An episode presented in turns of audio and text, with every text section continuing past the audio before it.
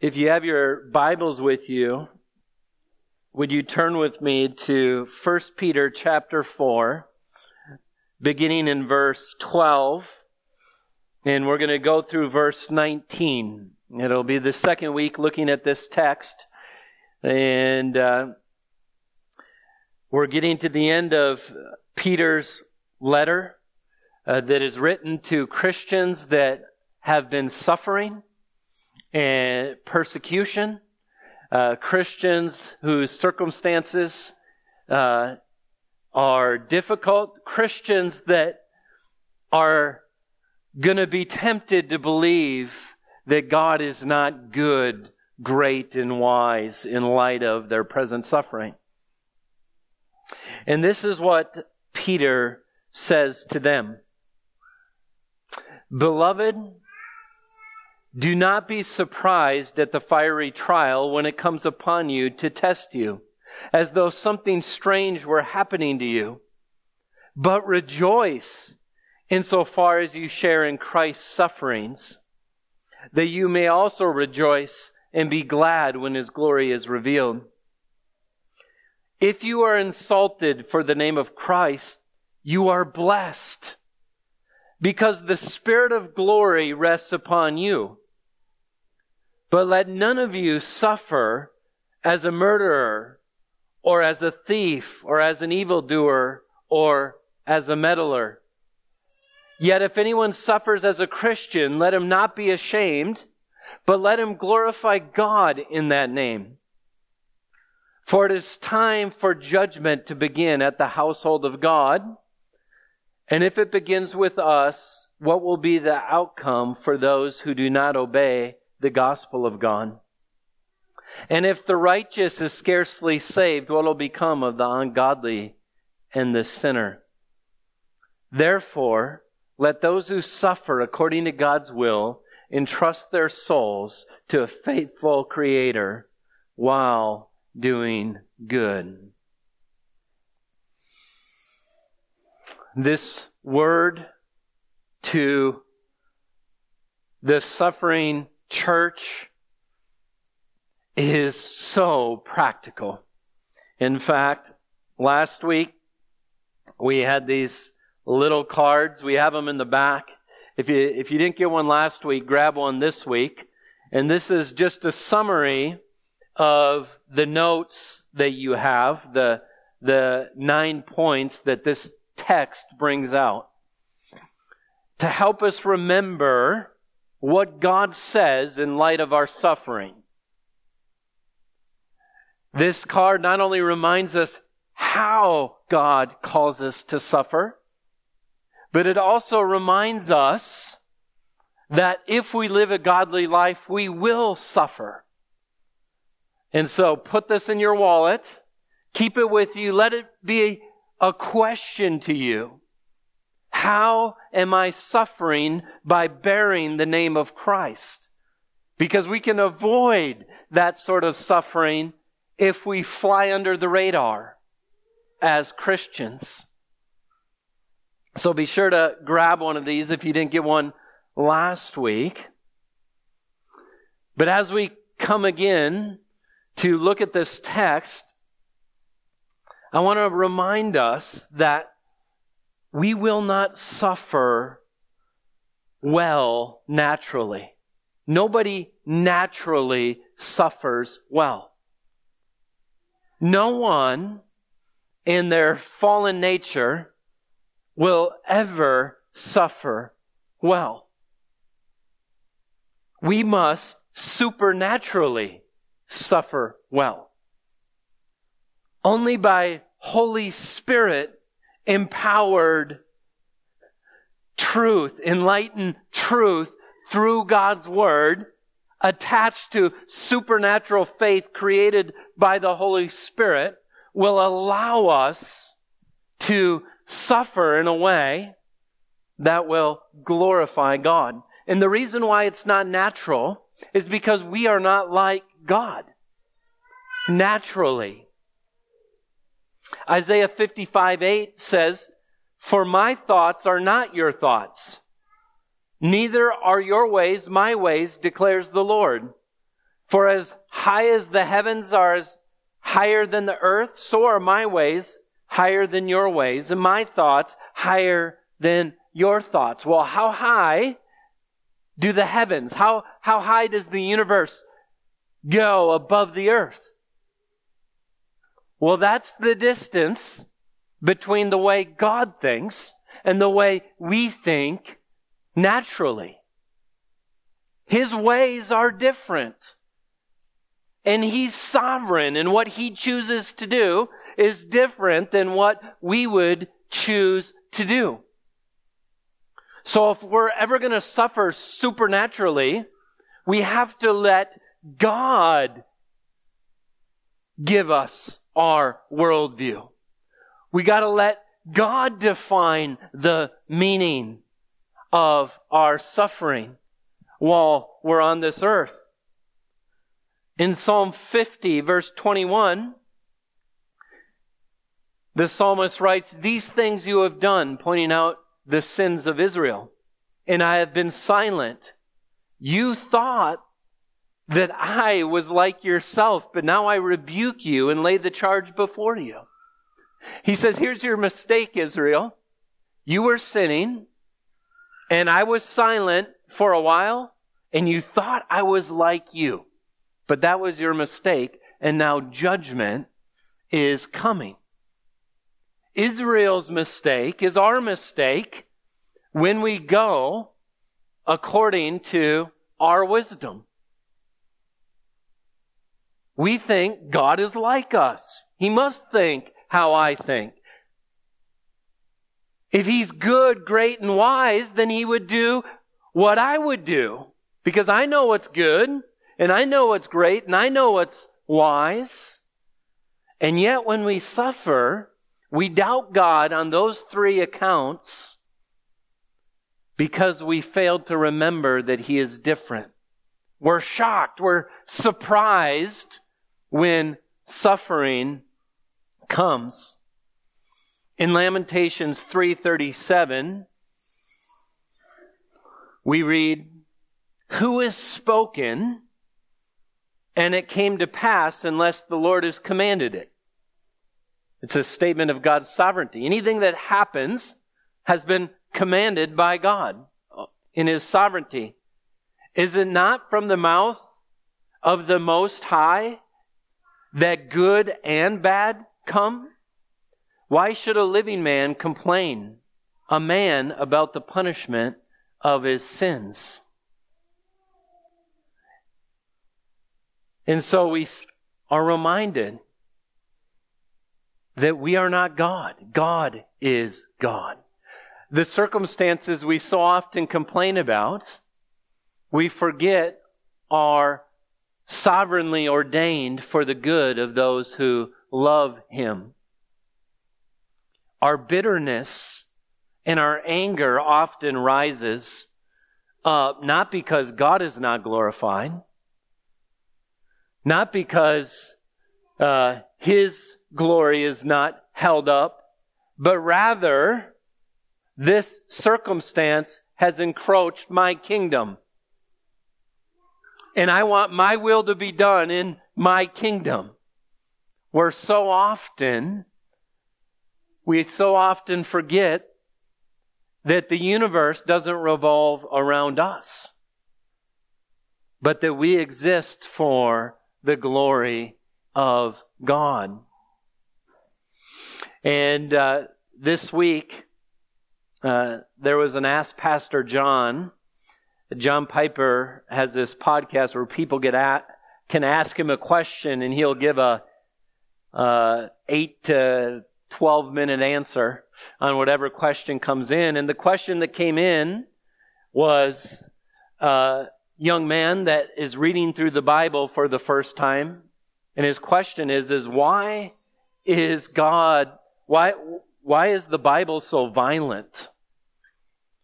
And he said, I'm to, I'm to the point of judges, and I wouldn't even let my children read this, my teenage children. Why is God in his scripture so violent? And Piper gave three reasons.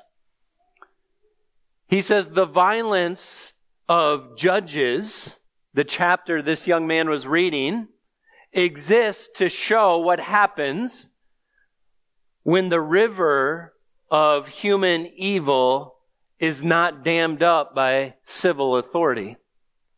Because the drumbeat of what's said in Judges is that the people did what was right in their own eyes. And so the evil that's talked about and discussed in Judges is an example to us of what the world would be like without civil authority ordained by God. In that particular instance, there was no king in Israel. There was no authority there. Everyone was doing what was right in their own eyes. And you even see a father give his daughter over to be raped, being cut up into pieces to be sent to the tribes of Israel.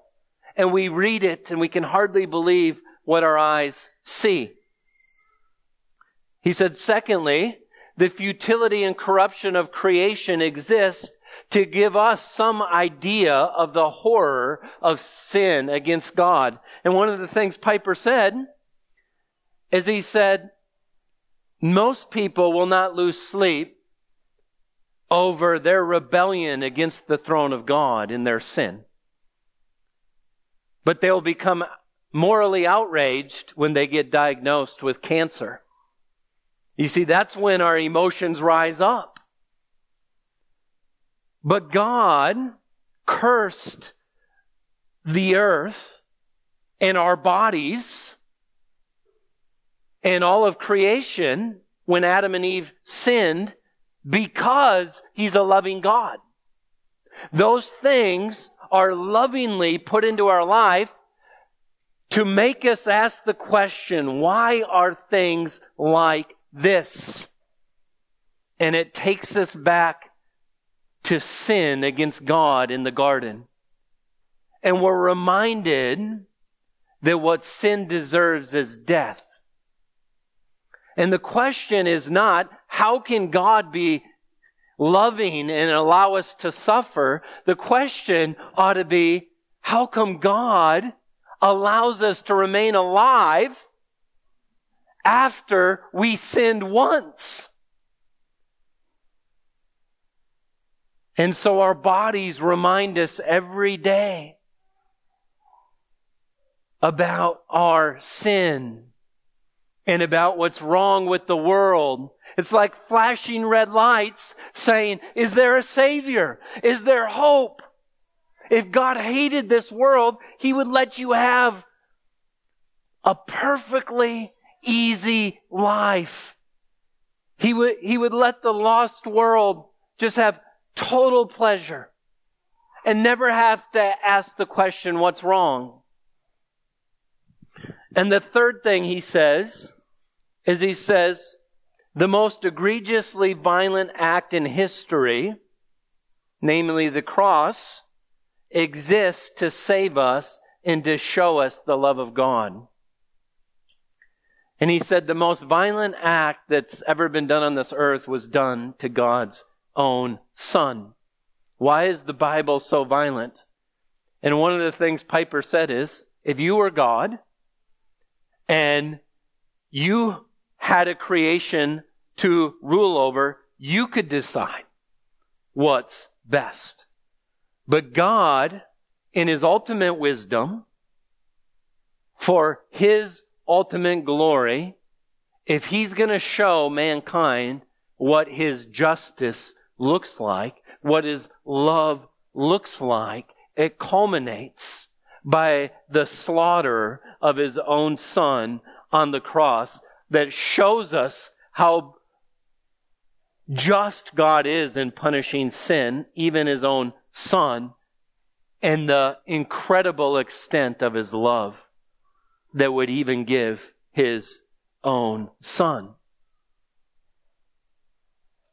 So your Bible is not four or five simple encouragements for your day.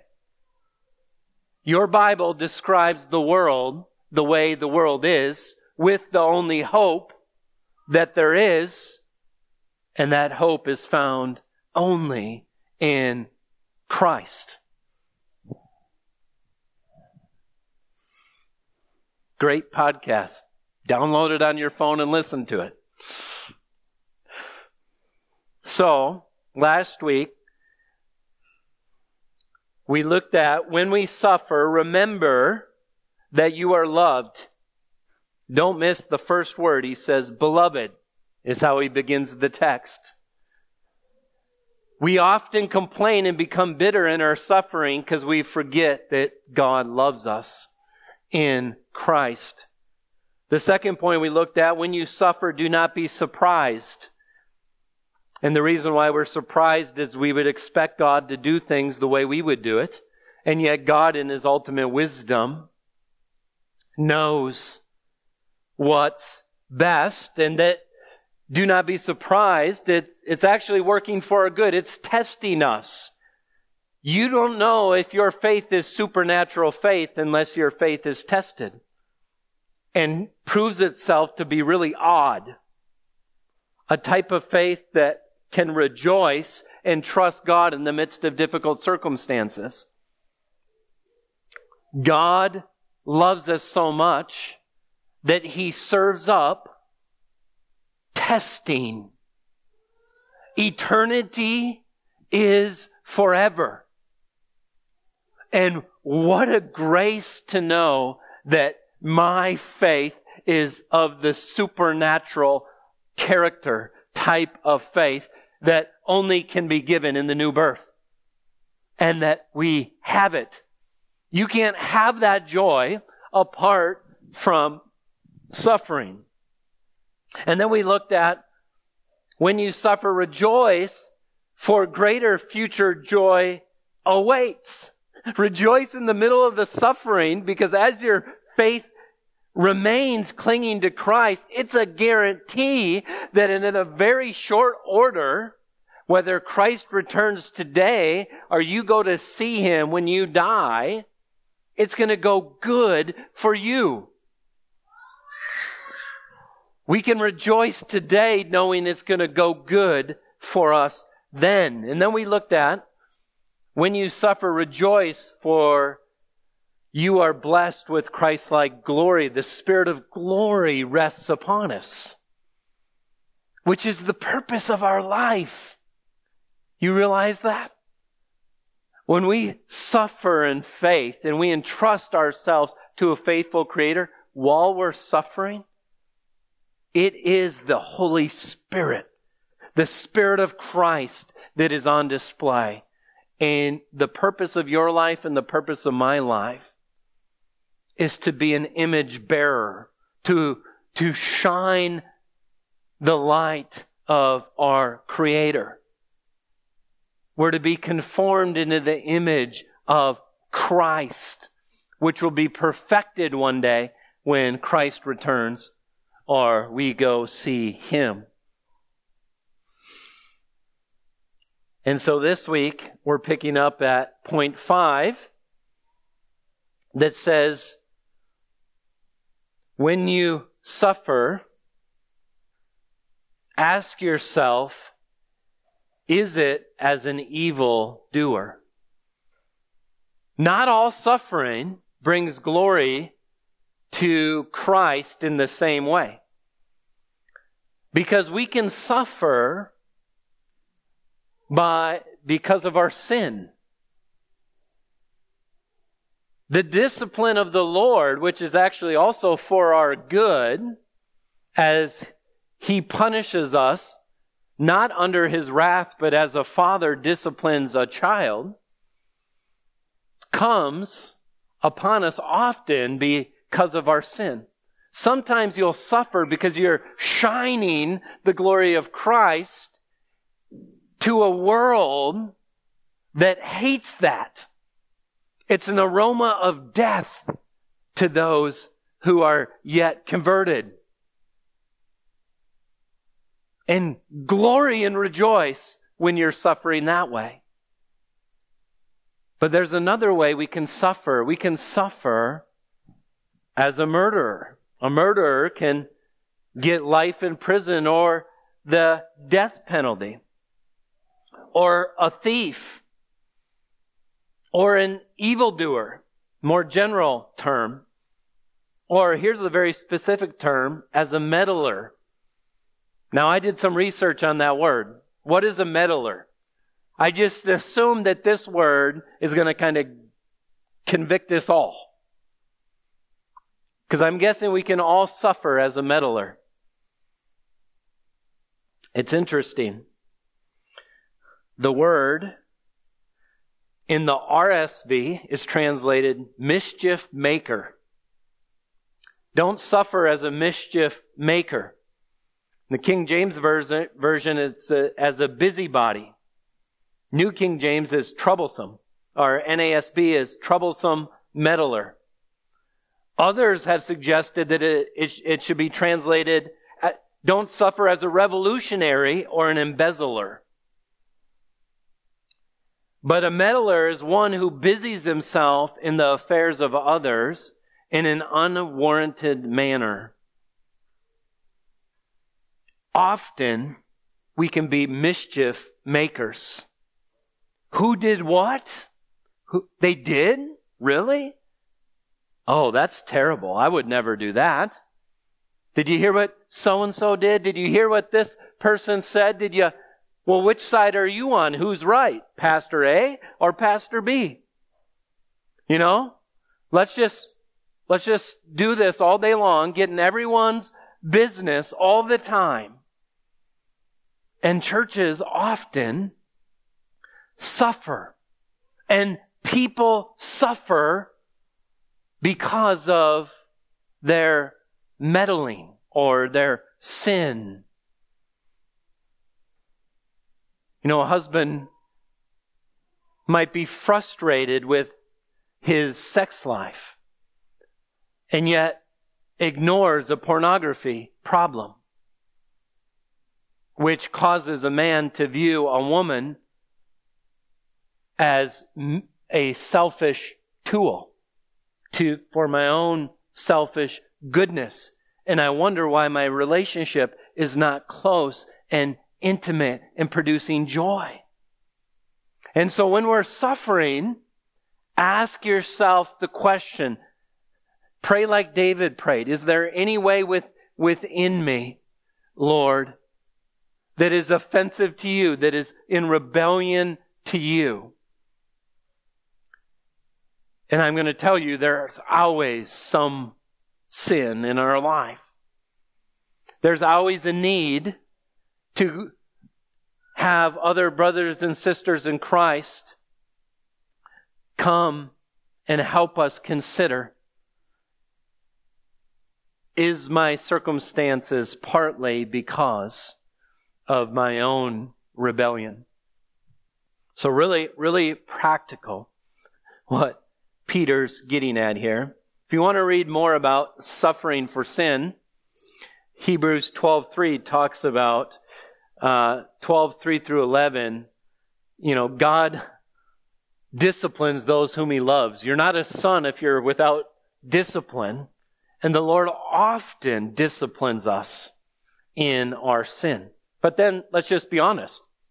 A tornado hitting your house or a hurricane or an earthquake is a different type of evil in the world. That's natural evil. That isn't necessarily, you know, what did I do yesterday? My, my house got knocked down because I sinned. How? That type of natural evil ought to send us back to Genesis and, and ask ourselves, why do things like this happen? It points to sin in general, the problem with the whole sinful race. So, question five is meant to cause us to evaluate our life. And then look at point six. When you suffer, do not be ashamed, but rather glorify God. Verse 16 says, if anyone suffers as a Christian. This is, this is in, in uh, opposition to verse 15, where a person suffers as an evildoer. But if anyone suffers as a Christian, let him not be ashamed, but let him glorify God in that name. Now, the first time Christians were called Christians uh, was in Antioch. In Acts 11:26, we read, "In Antioch, the disciples were first called Christians, people that bear the name of Christ because of their message and because of their life."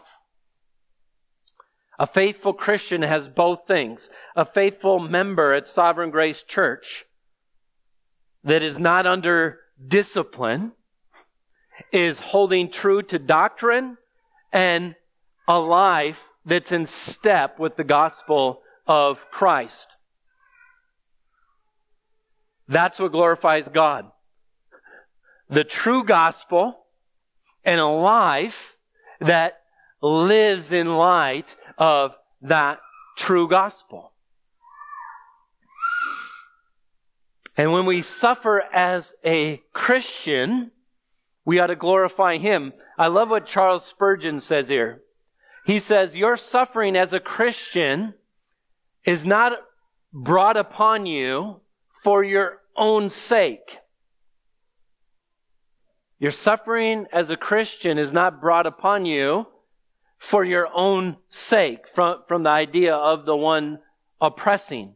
You are partners with the great seed of the woman. You are confederates with Christ. You must not think the devil cares much about you. The battle is against Christ in you.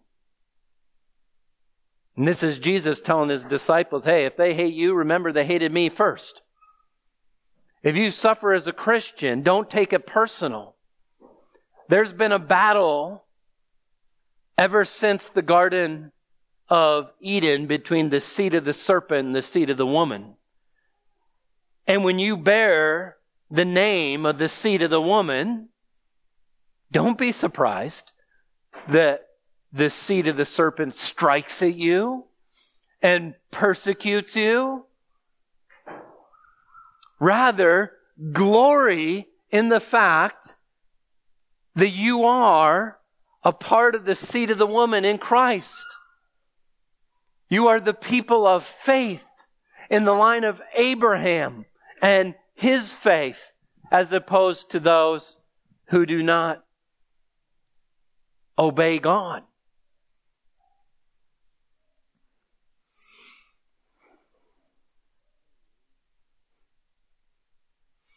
To not be ashamed is a common charge given to Christians in the New Testament. Here's how Jesus said it in Mark 8 34. He said, calling the crowd to him with his disciples, he said to them, If anyone would come after me, let him deny himself and take up his cross and follow me. Whoever would save his life will lose it, but whoever loses his life for my sake and the gospel's will save it. For what is a profit a man if he gains the whole world but forfeits his soul? For what can a man give in return for his soul? For whoever is ashamed, there's that word, of me and my words, in this adulterous and sinful generation, the Son of Man will be ashamed, Are, or of him the Son of Man will be ashamed when he comes in the glory of his Father and holy angels. And here's what Jesus is saying. If you're ashamed, before an adulterous and sinful generation. Imagine a group of people here. And if you're ashamed to bear the name of Christ because they're going to reject you, he says, Beware, because when I come in the glory of all the angels, now that's different. Sinful, adulterous generation on one side, Christ coming as a king in all glory with the angels on the other side. He says, if you want to not be ashamed in front of them, know that I'm going to be ashamed of you when I come in this glory. You see, you put it in those terms, and only the fool would fear the rejection of the sinful, adulterous generation in light of facing their Creator, facing Christ the King. We ought never be ashamed before our peers for the name of Christ, but you will be if you don't have the second coming in your mind, if you don't let your imagination imagine what the glory of the angels look like. That's what faith does. It believes the promises of the second coming. And when that's in our minds, then we can suffer and rejoice and not be ashamed, but be thankful that our faith can endure. Here's how Paul says it 2 Timothy 1 8. Therefore, do not be ashamed of the testimony about our Lord or of me as his prisoner. You know, oh, you're one of, you're a follower of the Lord and Paul who's in prison. He says, don't be ashamed of that, but share in suffering. See the invitation here?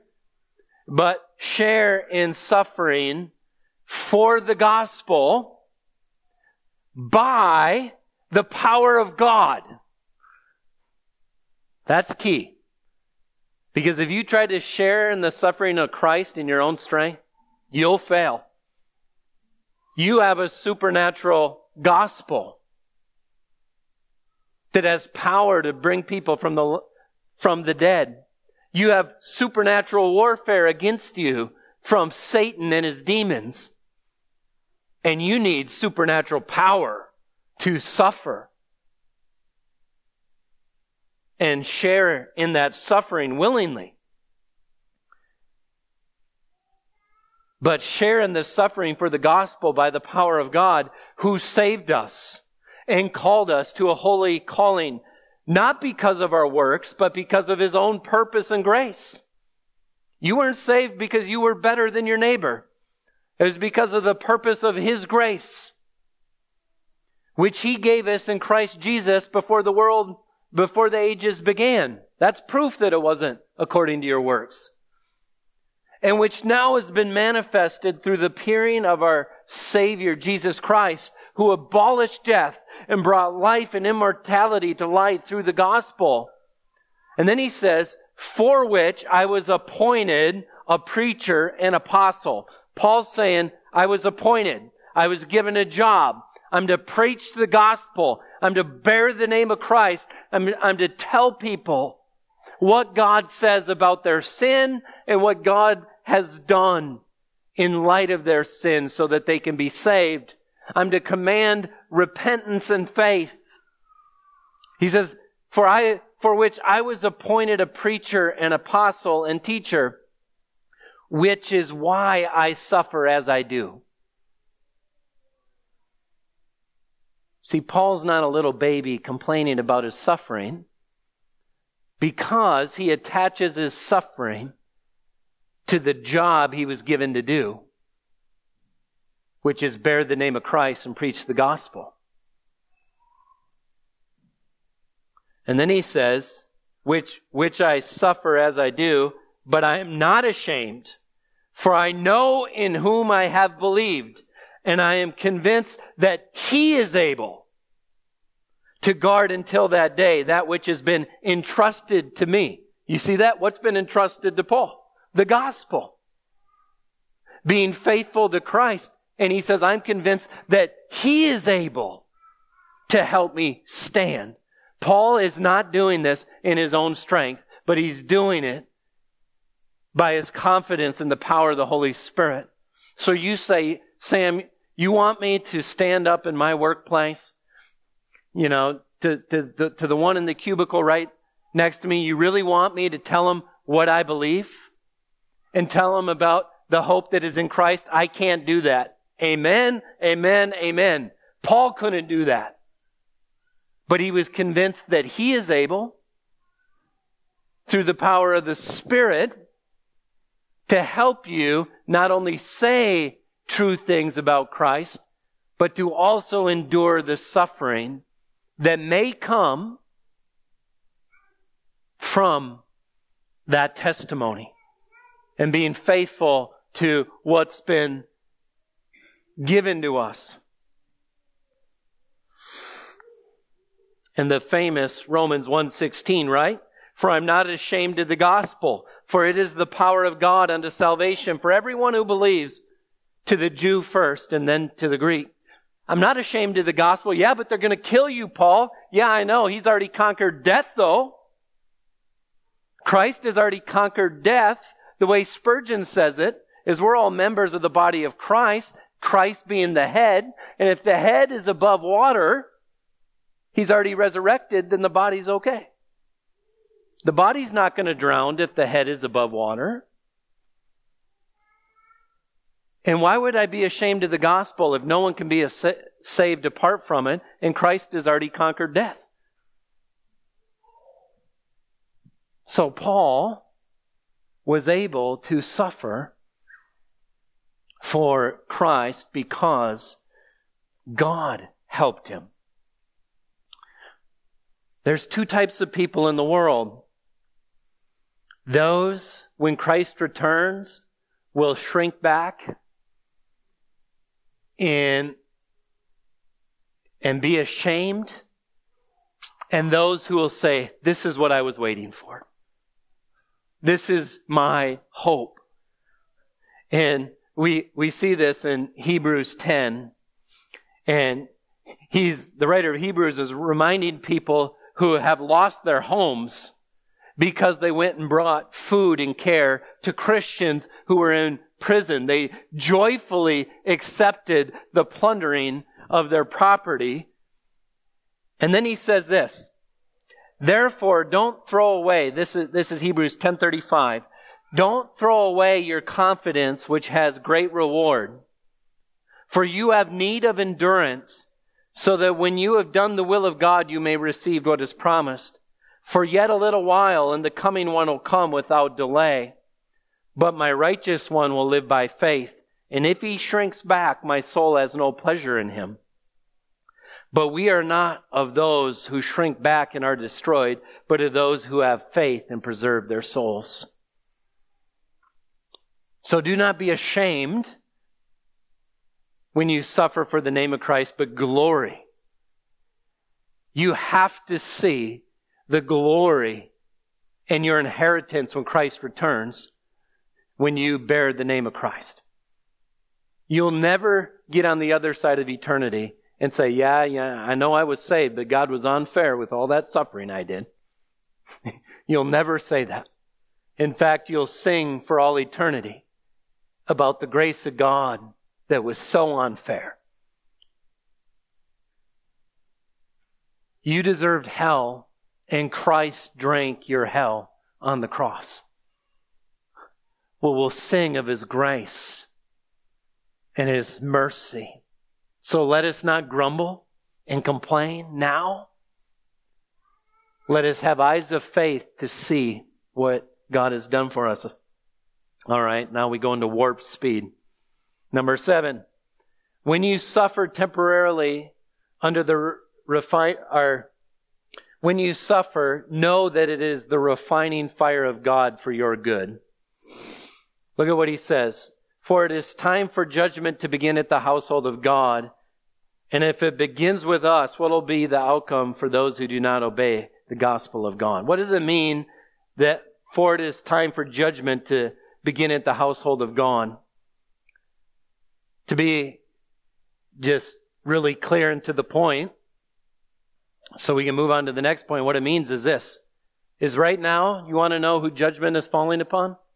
The church like a refining fire, God in His love is refining us from one degree of glory into another. We got such a good Father, He will never fail in discipline.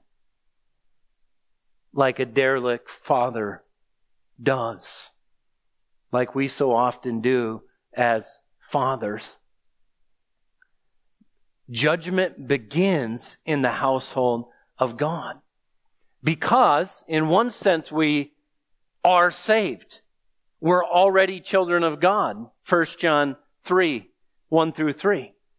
But in another sense, what we're to be has not yet been seen. So sometimes Paul talks about being saved, meaning, yes, you're justified the moment you believe you're found not guilty, but sanctification process, becoming like Christ, is a process throughout our life.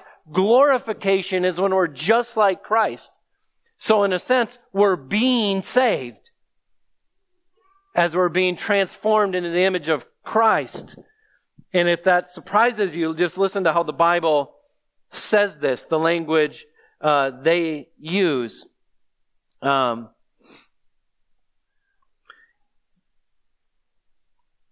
I'm trying to find where I got that text.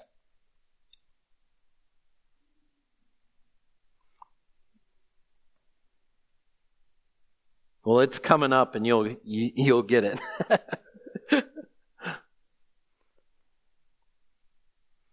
so, when we suffer, we must realize it's never in vain. It's always a refining purpose in our life. It's always for our good. God is sovereign over every circumstance, and we know that all things work together for the good of those who love Christ and are called according to his purpose. None of it is in vain. None of it is by accident. And then he says, and if judgment starts with the household of God, speaking of Christians, we're not surprised Peter calls Christians household of God because he's already called us a chosen race, a royal priesthood, a, a holy nation, a people of his own possession. So that's just a term for Christians. Judgment begins with Christians, not under his wrath, but his refining fire. But then he says, What will come? If it begins with us, if God is so just, he doesn't even let his own people just, ah, who cares about their sin? No big deal. What's going to come for those who don't know Christ? And that's point eight. When you suffer temporarily, have pity on the unsaved who will suffer eternally. And that's going to be hard because a lot of your suffering is going to come from those people. Let me say that again. When you suffer temporarily, have pity on the unsaved who will suffer eternally. When Christ returns, that's a good day for you. And that's a good day for me, and it won't be a good day for your persecutor. So love your enemy and pray for those who persecute you, like Christ said. Have pity and have grace. Don't have anger and slander. That shines nothing. When Christians slander and in anger and in bitterness point out the flaws of non believers, there's no light being shown for the gospel. And there's a total forget, forgetfulness that we would be them apart from the grace of God. So let us have pity on the lost in our suffering. And then he says, and if the righteous is scarcely saved, what will become of the ungodly and the sinner? And the question we have, what does it mean if the righteous is scarcely saved? I thought I was secure in Christ. Well, I think it's a poor translation. It would be better if the righteous is in with difficulty saved, what will become of the ungodly and the sinner? That word means with difficulty. Uh, I'm trying to see if I have an example of it being used that way. In Acts 20, 27 7, we read, We sailed slowly for a number of days and arrived with difficulty at Cnidus. It was a difficult trip. That's the point. It's the exact same word. So, as Christians, we ought not be surprised at our difficulty because it's with difficulty that we will be saved. And how difficult will it be under the eternal wrath of God for the ungodly and the sinners? What will be the outcome for those who do not obey the gospel? You might say, why doesn't it say believe the gospel? Well, because the invitation to the gospel is also a command, isn't it? repent and believe is a command. And for those who are saved, we say Jesus Christ is Lord, meaning we want to obey Him. Our profession of faith is also a profession of, I want to live in obedience to the King. John 3:36 says whoever believes in the Son has eternal life. Whoever does not obey the Son shall not see life, but the wrath of God remains on him. The last point, well, I, I guess I do want to point out Proverbs 11:31 is really close to 1 Peter 4:18. Proverbs 11:31 says, "If the righteous is repaid on earth, how much more the wicked and the sinner?" Meaning in the future. So this idea is always been there. God refines his people. And judgment will ultimately come on the wicked, even if it looks like they're not, they're getting away with it now. Final point. When you suffer, do good, remembering God is great, good, great, and wise. Look at what he says. Therefore, let those who suffer according to God's will entrust their souls to a faithful creator while doing good. You see, when we see God is sovereign over our suffering, we, we continue to do good. If we begin to think God's not good, He doesn't love me, and He's not wise, that's when we say, you know what, I'm just going to pour myself into sin in light of these circumstances, which are difficult. God is good, and He is great, and He is wise, and that is a colossal mountain that we must climb every morning we wake up in a fallen world to believe by faith. To look at your circumstances and say, God is good, and He's great, and He's wise in light of these circumstances requires supernatural faith to believe it.